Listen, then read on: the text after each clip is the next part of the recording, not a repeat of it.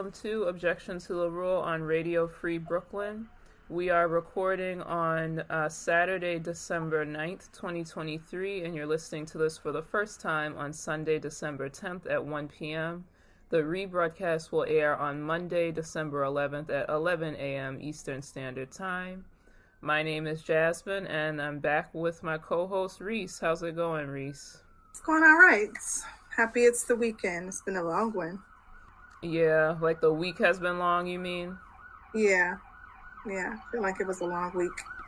Yeah, December ain't Decembering for me. Like I don't feel like I'm in the holiday spirit yet. Like doesn't, you know, I don't know, it ain't kicked off. I'm hoping that changes.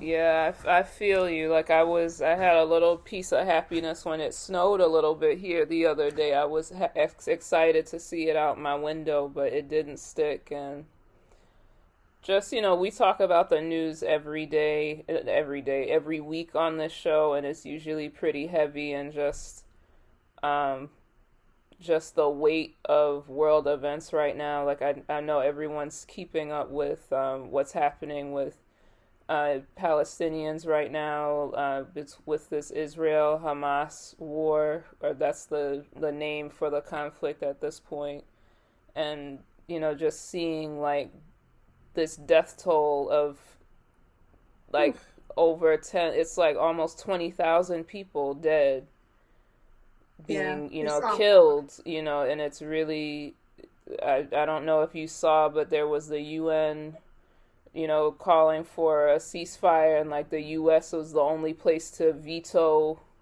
a permanent mm-hmm. ceasefire and also a release of all hostages, which is kind of getting lost in the resolution as well. It was about stopping the the bombing and the airstrikes and so on that are killing Palestinians, but also to release all of the people, all of the Israelis that are still, you know, we don't know where they are or if they're still living or anything.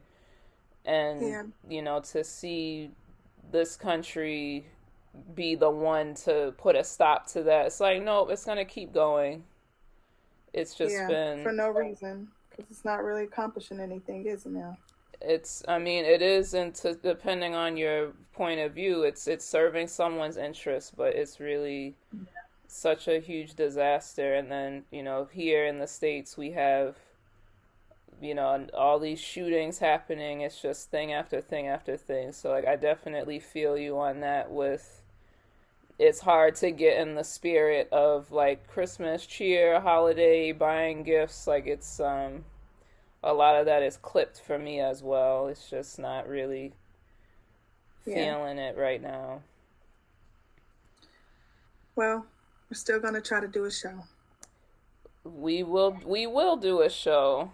There is no try, only do, as Yoda says. Um, so, if you were listening last week, we're going to apologize. There was some technical glitch where our local and national news stories played, but then before we went to the second song, the episode restarted from the beginning again. So, you didn't hear last Sunday our world news or our good news stories. So, we're going to play those today um, you know, later on in the hour, but we will have a new and different local and uh, national news story to talk about this week.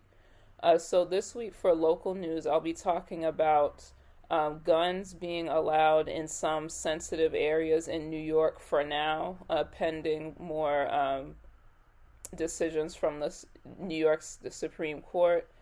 For national news, we'll be discussing a woman who attempted to burn down uh, Martin Luther King Jr.'s birthplace uh, recently.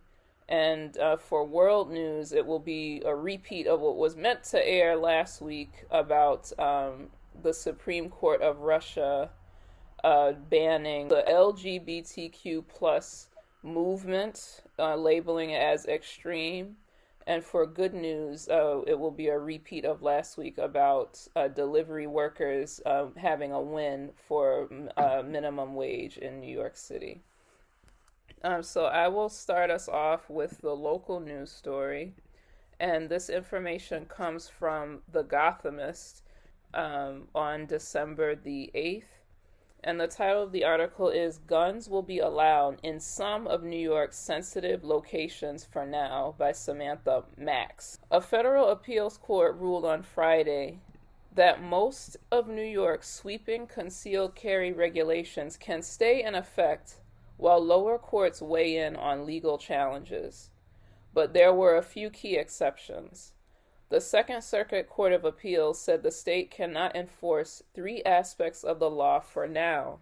Those include a requirement that applicants for concealed carry permits provide a list of all their social media handles, a ban on carrying firearms in private properties that, that open to the public, like restaurants and stores, a ban on bringing guns into places of worship.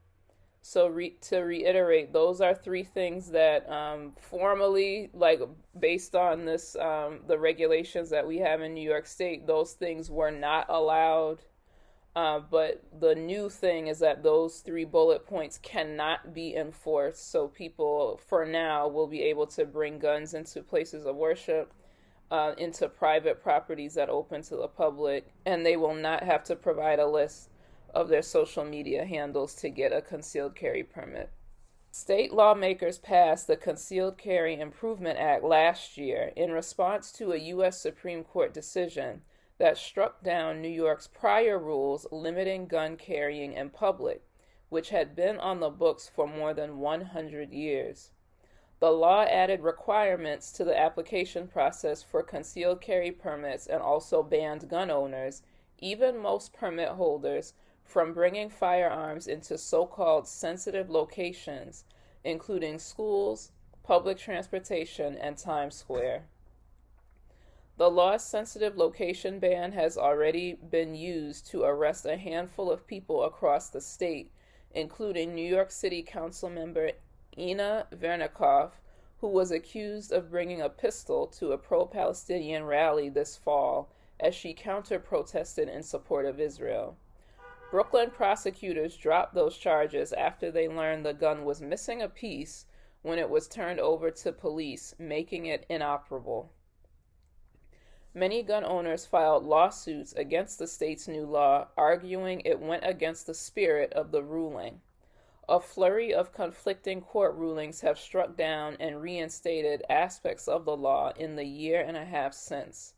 Today's order is meant to mitigate confusion while the legal process plays out.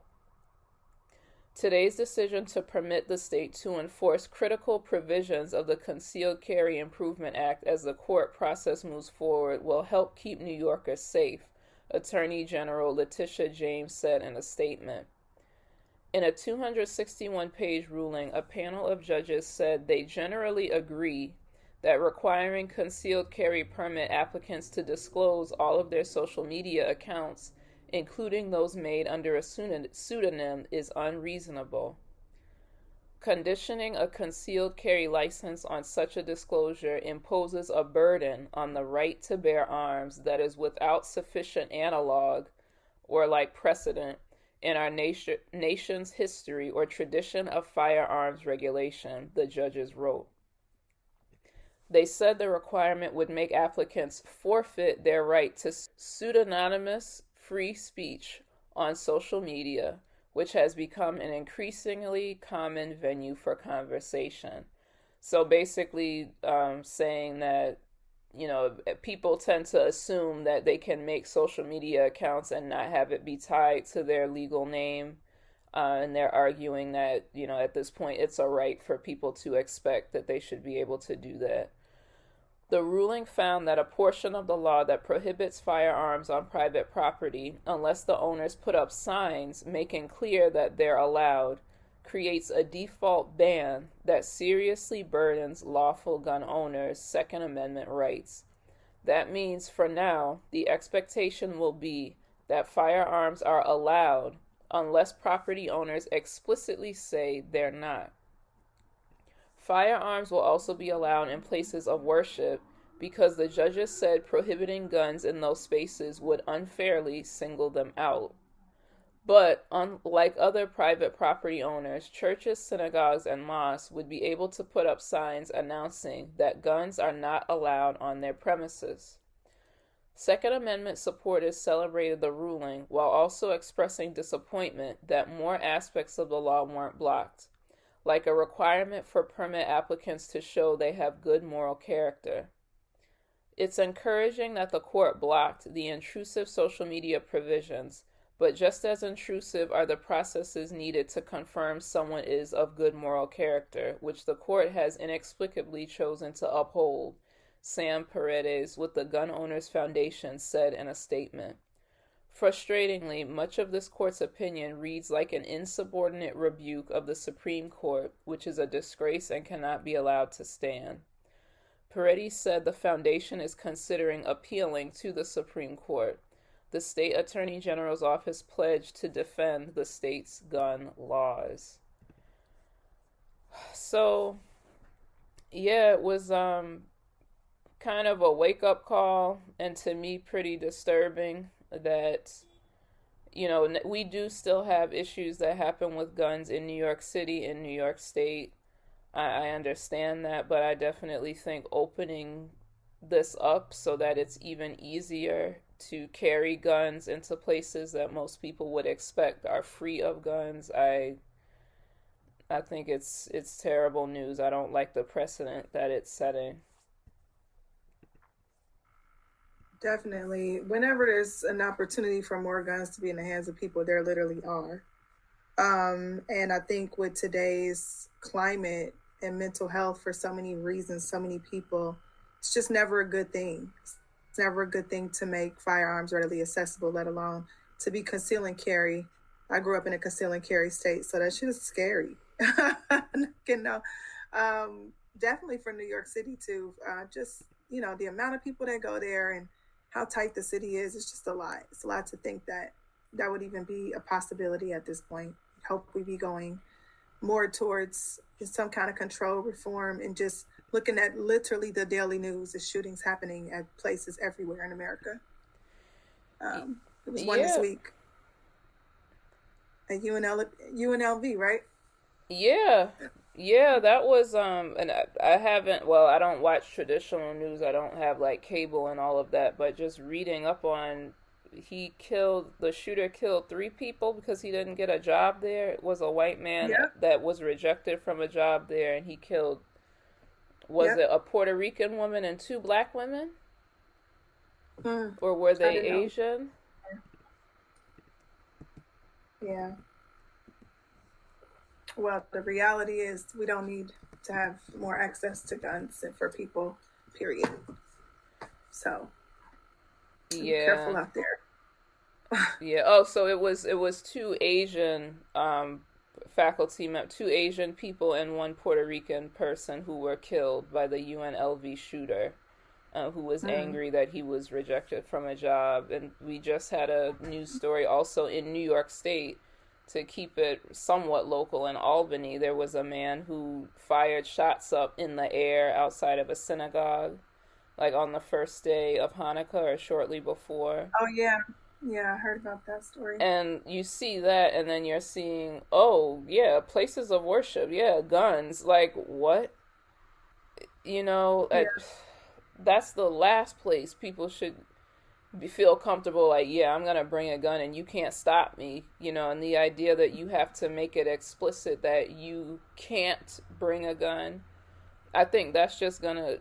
Someone who is like a gun fiend isn't to pay attention to that or they're to be looking for a reason to confront you about well what do you mean i can't bring my weapon you know I, it's terrible i mean it's good that i guess the ag is saying that a lot of the provisions of the state's gun laws are still in place except for these three things that have been changed but these three things are three things too many in my opinion i agree I agree. What do you think about the social media handle thing and like proving good moral character before you can have a permit? I think it's a good um, effort. You know, any sort of effort is a good fucking effort. Like, you know, so definitely that's um, something qualifiable. I think that should be used. But, you know, today people use social media for all types of things and people are getting fired for saying all types of things. So I think the average person should expect that their social media will be considered in a good or a bad way. Um, and that should definitely be a part of the application process and you know i mean if it was up to me i'd be like could there be like a mental health i think we talked about, about this before a mental health assessment? I know that's vague but i'm just saying it'd be so obvious that people who do these shootings were obviously having issues before showing signs that they were going to hurt someone in so many cases. And it just if there is no ramifications or way for people to qualify other than an id and a heartbeat then that's what you're gonna get. That's what's gonna happen. So you're gonna drive people to do shit that they don't even want to because they can. Yeah, I mean, I, I definitely agree, and I there's so many instances, so many, where the person has left like a digital trail for years of yeah. Yeah. I hate black people, or like they have like an anti-Semitic manifesto, or you know they have a history of abusing their spouse in the home, all of those things, and yet they're still armed to the teeth. Yet they still have guns everywhere.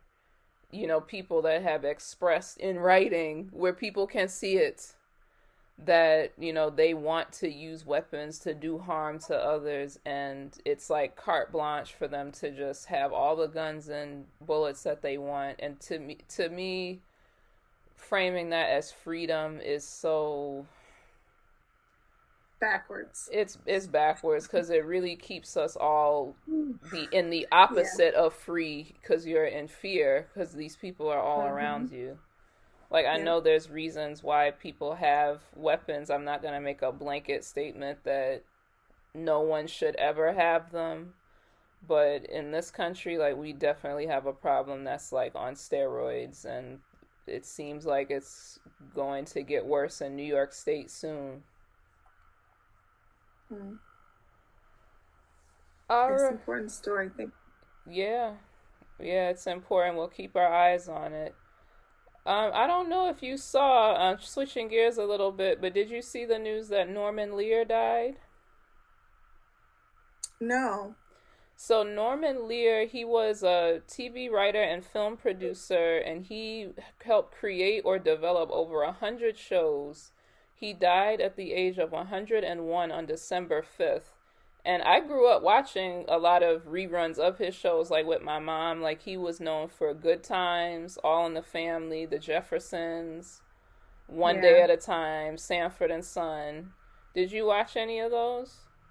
All of those, all of those. I think I did hear this news. I guess um, I wasn't as familiar with this name as I should have been, but yeah, did hear that. Um, but yeah, all those shows that was basically us growing up. I know, know yeah. It's like it's that's what that is. Yeah, it's like he really was. He really created like the blueprint for like what we think of as the sitcom. And I will also say, um, you know, these shows came out before my time, but like I said, the reruns would be on, and my mom grew up with them when they were first on the air.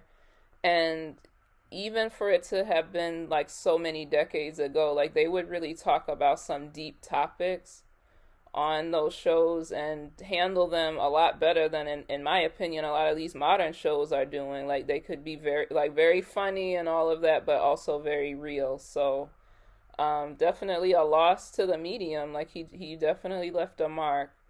Uh, so for this first musical break this is the theme song from one of those shows. Uh, it's the one me and my mom used to watch the most sanford and son uh, this song is the Sanford and Son theme or The Street Beater by Quincy Jones. You're listening to Objection to the Rule on Radio Free Brooklyn. We'll be right back.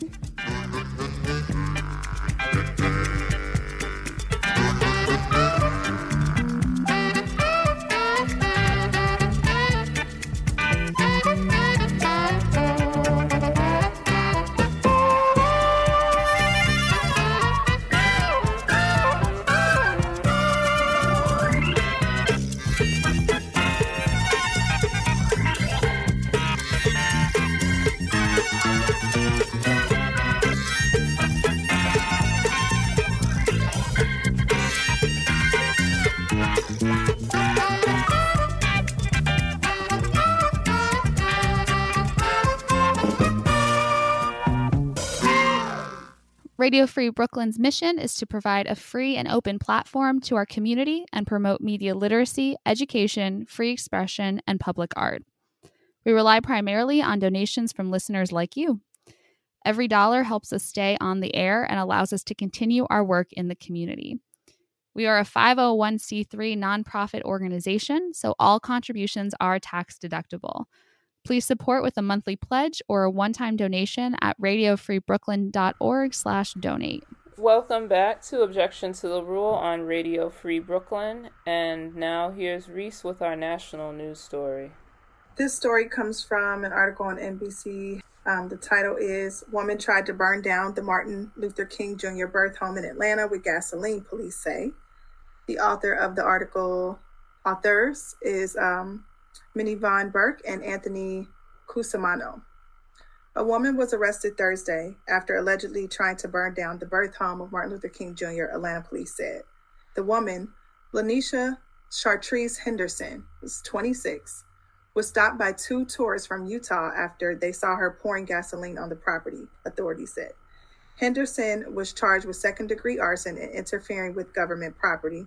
She was taken to Grady Detention for a psychological evaluation and will be transferred to Fulton County Jail once she's discharged. The tourists told officers they were on a work trip from Utah and wanted to visit the historical landmark, which is closed to the public. They said they saw Henderson outside pouring liquid on bushes, but initially did not think anything of it, according to the incident report. The tourists asked Henderson if she was tending to the plants, but she didn't answer them. They asked her a few more questions and noticed that she was carrying a gasoline container. When they realized what was going on, they started to plead with Mrs. Henderson to stop, but she was ignoring them. According to the incident report, it also seemed as if she started to rush and pour the gasoline out faster on and around the historical house. One witness told NBC affiliate WXIA of TV of Atlanta that he stood at the bottom of the stairs outside the home and told Henderson to stop and blocked her for about a minute, kept blocking her from going up the stairs. Bystanders helped detain Henderson until police arrived. The witness said that while they detained her, she allegedly tried to spark the lighter she was holding. Police Chief Darin Shiberman told WXIA that their quick action saved this jewel of the city. The Martin Luther King Jr. Center thanked the people who helped and stopped Henderson. Tonight, an unfortunate incident occurred at the birth home of Dr. Martin Luther King Jr. as an individual attempted to set fire to the historic property. Fortunately, the attempt was unsuccessful thanks to these grave Good Samaritans and quick response of law enforcement.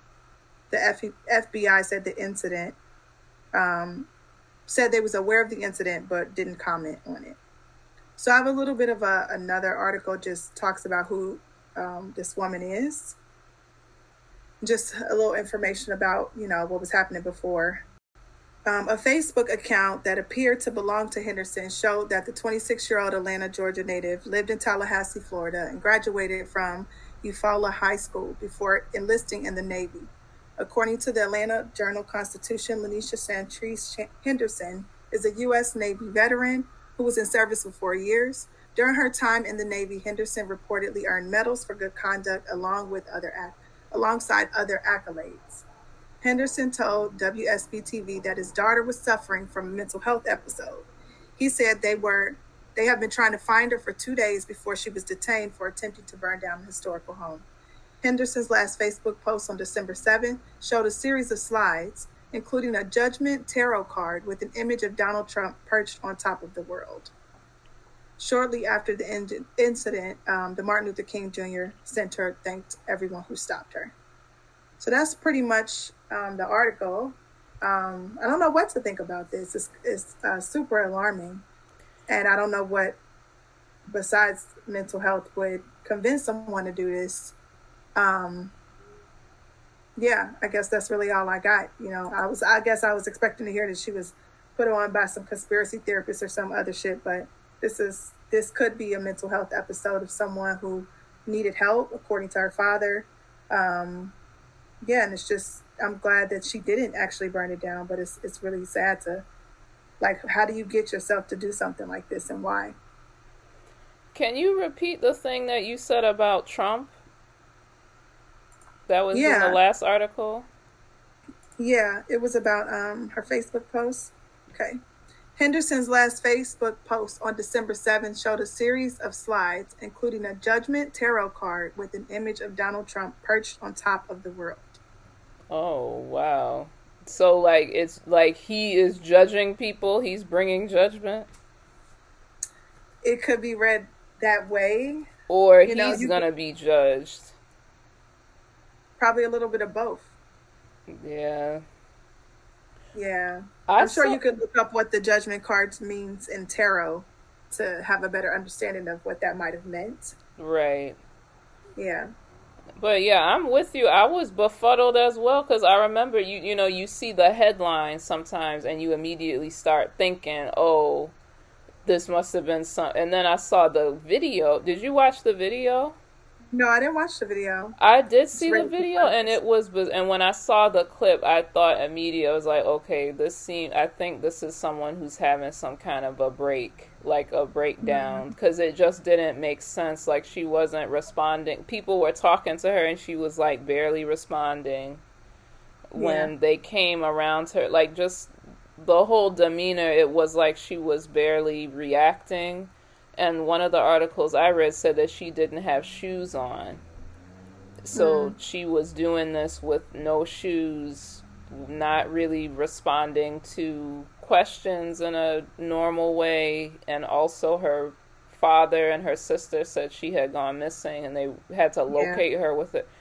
So it, it went from me thinking it was one type of situation to me seeing the clip and thinking, oh, uh, this seems like someone that's in trouble and you know not really you know not thinking clearly and for whatever reason got it in their mind to do this.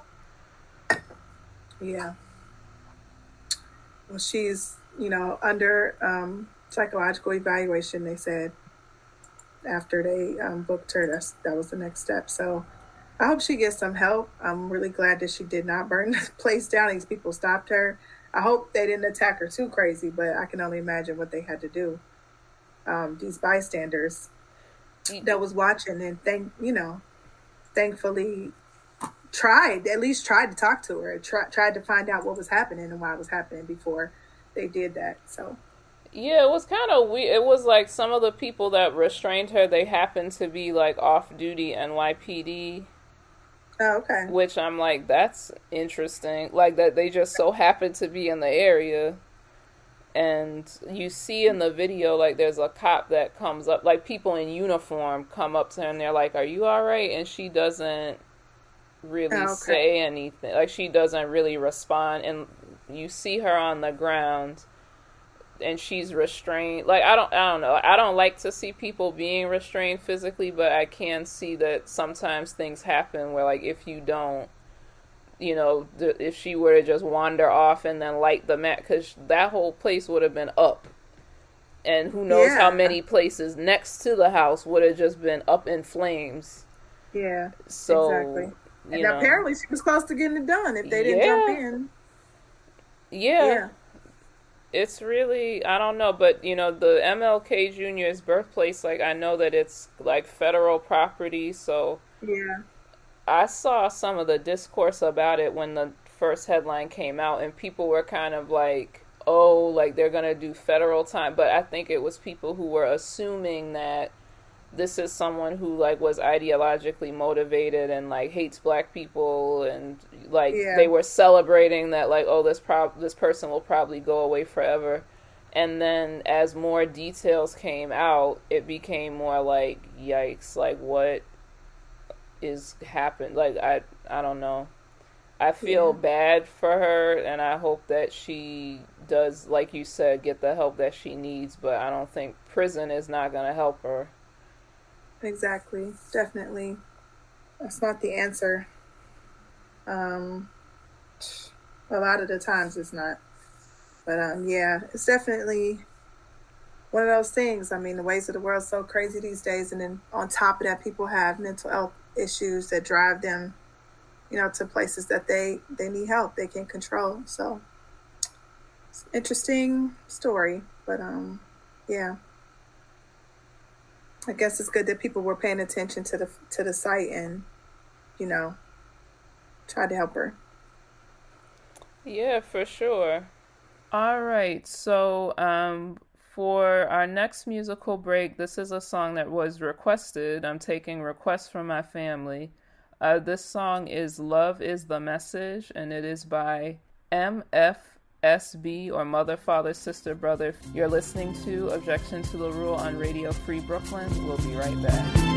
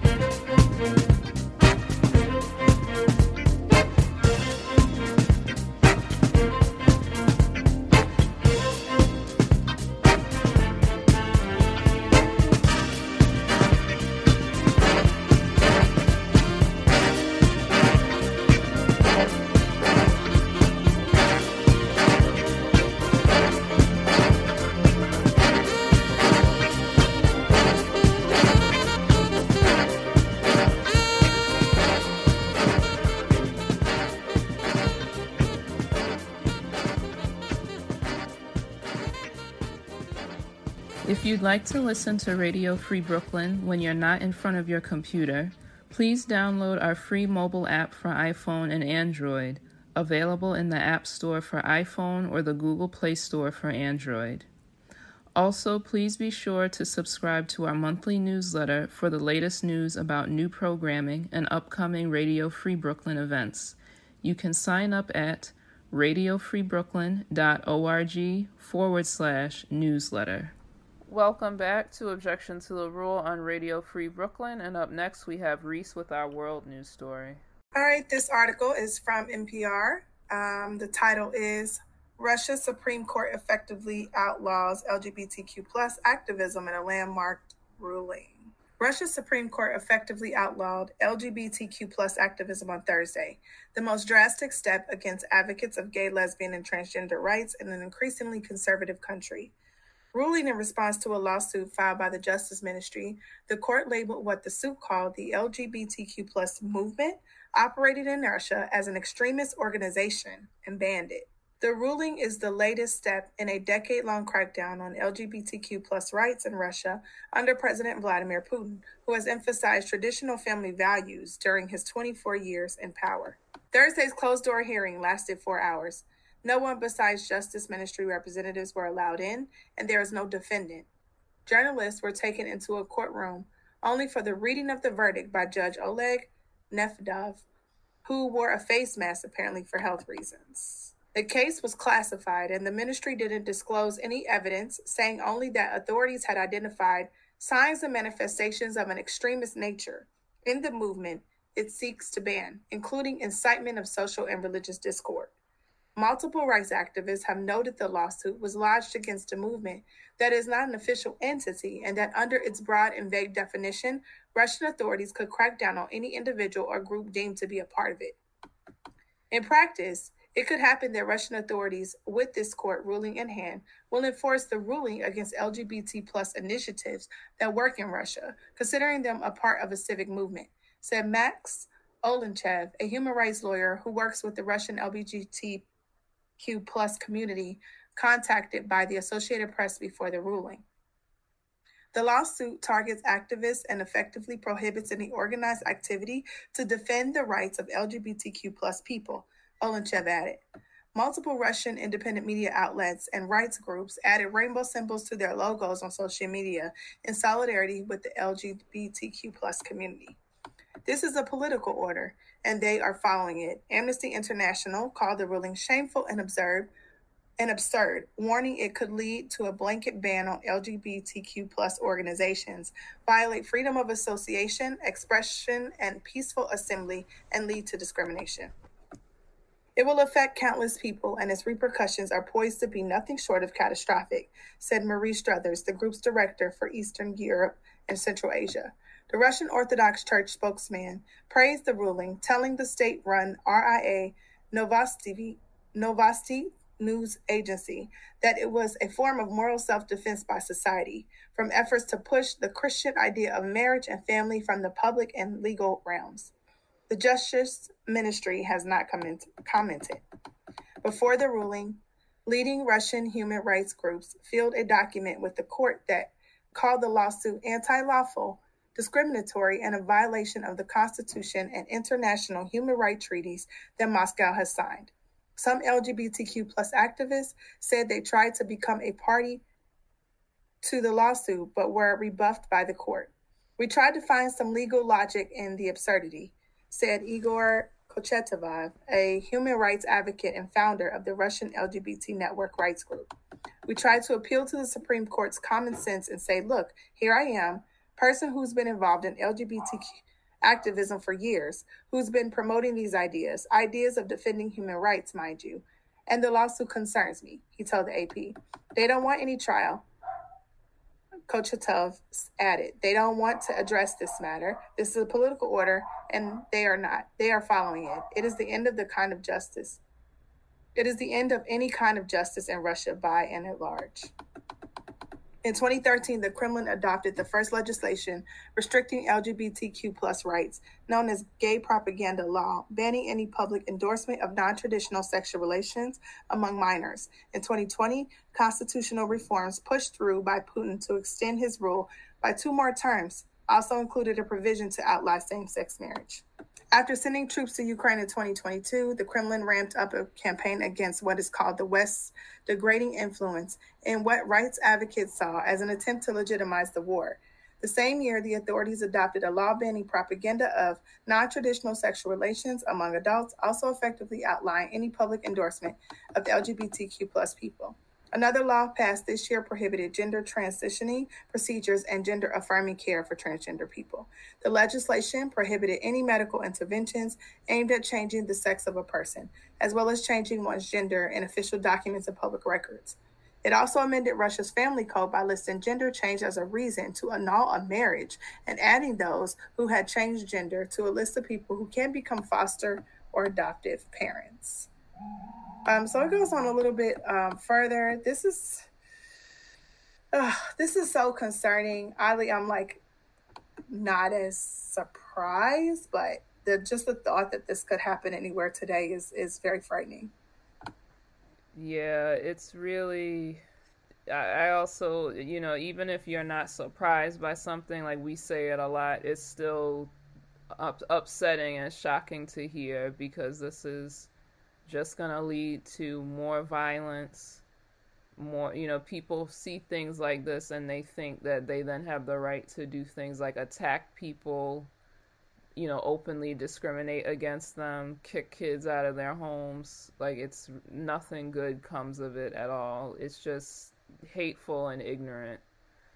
And you know I, I think especially I feel especially sad for like if you're a child or something like that or a young person who can't just up and leave, you know, you're just you're stuck in whatever situation you're stuck in. You know, these types of things just drive up like rates of suicide and despair and stuff like that. So it's um it's just another in a long line of trends of I think, you know, reversing a lot of progress like in society as far as you know being more open and accepting of the fact that you know there have always been people of different gender expression different sexual orientations. None of that is new or a result of any type of new influence. That emphasis on there's only one way to be is what's new as far as like human history or human culture. Um, so yeah, it's very sad news to see, you know, Russia going backwards in this way and I'm hoping that activists are able to push back somehow against this, but for the Supreme Court to say that it's not looking too good at the moment. Yeah. And just just be mindful, people, that this could literally happen here at any moment. Don't think for one second because this is in Russia. This is not coming for us. As we can see, they've been coming for us on all realms in this country. So, you know, um, yeah, just something to be mindful of. Shit like this is passing. It's actually happening in this world. So be careful, be safe out there. Yeah, I mean you're you're absolutely right. I mean we already are seeing things like you know a big rise in like homophobic like hate crimes and anti-trans legislation being passed, and we talked a few weeks ago about the new Speaker of the House like in our government who is a complete and total like religious zealot. He thinks everybody is supposed to be, you know, his religion, his lifestyle, and everything else is evil. And like we have people like that in our government right now. So, you know, it's Russia, it's just another in a long trend of this movement of trying to shift things backwards in time and move things further to the right. And in my opinion, it's it's about like there's a lot of um, real problems that exist in the world that have nothing to do with what the next person is doing in their romantic or sexual life. Like we have real issues with climate, with healthcare, with cost of living, you know, people living under horrible conditions. And this is the type of thing that your politicians are spending their time and energy on. You know, it's I don't want to say a dis- it's a distraction because I don't want to make light of the weight of these types of things happening, but I do think you know it's like, oh, look, we're doing something. And then what they're doing is doing absolutely nothing to improve your quality of life or to make you safer. It's just making people feel like they have someone to look down on or to treat badly. Like that's going to make them feel better about where they are at in life. You know, so very, it's scary, very depressing. And, you know, I'm, I just hope that this global tide of moving to the right is going to turn the other way soon. But I don't know. It's like dominoes falling. It's like one after another. Like every week, it's another right wing wing dingbat that's won another election on this type of a platform, and it's just bad. I don't know what else to say you can give us some good news that might be helpful in this moment. Oh, that was a really great transition, Reese. Yeah, thanks. Thank I was like, yeah, it's getting this was getting dark, so it's very Ooh, real dark. Um, but yes, I do have a brief good news story. It's another local story. This is from the Gothamist, um, and it was written by Catalina Gonella. A judge on Thursday, uh, so Thursday of last week, um, November the 30th, upheld New York City's new minimum wage for delivery workers in the latest defeat of Uber's relentless legal challenges to the rule. Under the new minimum pay law, tech companies must pay delivery workers in the city at least $17.96 per hour plus tips, with another increase to at least $19.96 an hour by 2025. Before the new minimum wage, delivery workers were making about $11.12 with tips and as little as $4.03 an hour without tips, according to a report by the city four dollars an hour without tips. Imagine that. And it's a lot of people who don't tip or who barely tip. You know who you are, cut that out. if you got it, pay up. The regulations were first announced by Mayor Adams in June, initially to go into effect by July 12th.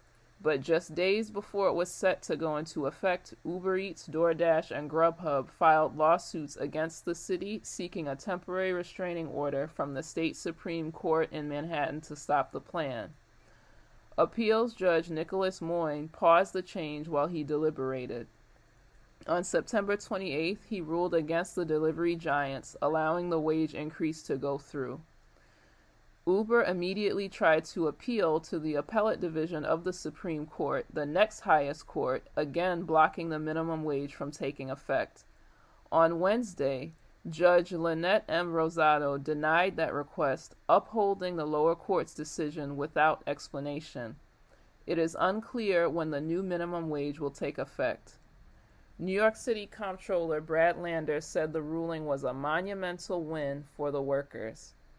As essential workers with grueling conditions, they deserve a pay standard that is not dictated by the whims of app companies or by how many food orders they can achieve in an hour, Lander said.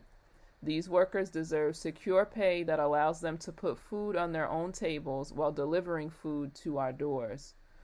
Gustavo Ajche with Los Deliveristas Unidos, the delivery worker collective that has been fighting for better wages for years, said the group was happy with the decision but hesitant to celebrate until they see the law implemented. It's a really good day for us today, Ajche said. It's really good. It's another step. But we're not going to say we won, we got this. We want to see the money in all the delivery workers' pockets. It's not it's something that we're waiting for for months now, but today is another step forward in our fight so yeah, I was happy to see that. I mean, it's a story that we've been following for a while. Uh, and there were these hiccups with you know it being blocked but i'm glad to see that you know we're seeing some progress in the right direction and hopefully it'll come you know they'll actually see the increase and the increases will continue Yeah, exactly. Um, that just goes to show that these things you got to keep at them, man. You can't like, you know, activism. The one thing about it is that even the word activism. That's what I meant to say. Um, you know, it takes a lot of energy, a lot of uh, effort, a lot of dedication, but eventually things happen. You know, so um, definitely it's important for us to stand firm behind the things we believe in. But it's good to know that, you know, things like that um, are shifting for people because this is a part of our everyday lives. This is the way we live our lives today. So, you know, we need to consider these things more often than not. So keep pushing, keep pushing. Yeah, like whatever your job is, whatever work you do, you deserve to get enough money so that you can live off of it. Um, so that uh, eleven dollars, four dollars, and that like, what is that? Especially in New York City, who's living off of that? Nobody. Exactly. You know, exactly. it's ridiculous, and that is a grueling job. Like being out in all kinds of weather, and you're navigating traffic and all of this. Like it's, it's something's got to give. Absolutely. All right, so we've done a show. Thank you again for listening to Objection to the Rule on Radio Free Brooklyn. Uh, please stay tuned for more community based, uh, Brooklyn based radio. And for our last song, um, this is a song that it spawned the stage name for Lady Gaga. Uh, this is a song by Queen, uh, whose lead singer Freddie Mercury died, uh, or a little over 32 years ago. He passed away on November 24th, 1991. And this song is Radio Gaga. It's a love letter to the power of radio. So, you know, a fitting track for us to end on.